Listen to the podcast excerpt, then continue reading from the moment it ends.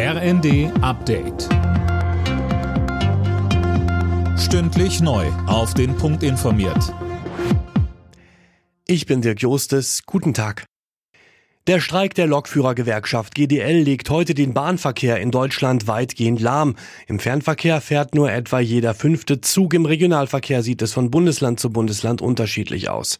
Die Auswirkungen werden auch morgen noch spürbar sein. Bahnsprecher Achim Staus sagte. Wir rechnen natürlich damit, dass morgen die Züge dann auch entsprechend voller werden. Deswegen werden wir auch heute Nacht alle Hände voll zu tun haben, die Züge dorthin zu bringen, wo sie morgen früh gebraucht werden, auch die Dienstpläne so zu gestalten, dass morgen wieder alles läuft, denn morgen werden die Züge voll werden. Überschattet vom Haushaltsstreit trifft sich die SPD heute zu ihrem Bundesparteitag in Berlin. Zum Auftakt wird die Parteispitze neu gewählt. Die Parteichefs Saskia Esken und Lars Klingbeil treten wieder an. Die Bundesregierung muss für ihre Hängepartie beim Haushalt reichlich Kritik einstecken. So warnt etwa die IG Metall vor dramatischen Folgen für die Wirtschaft. Der Haushalt für 2024 wird wohl nicht mehr in diesem Jahr verabschiedet.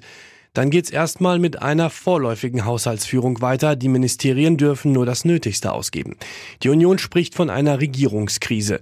CDU-Generalsekretär Carsten Linnemann im ersten. Sie hat keinen Plan von Zukunft und der Kanzler duckt sich weg. Das tut richtig weh. Sie muss sich fragen, ob sie die Kraft noch hat. Wenn sie die nicht hat, braucht es Neuwahlen für die Zukunft dieses Landes.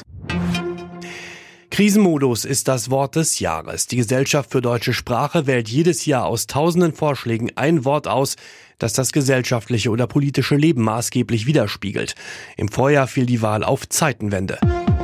Alle Nachrichten auf rnd.de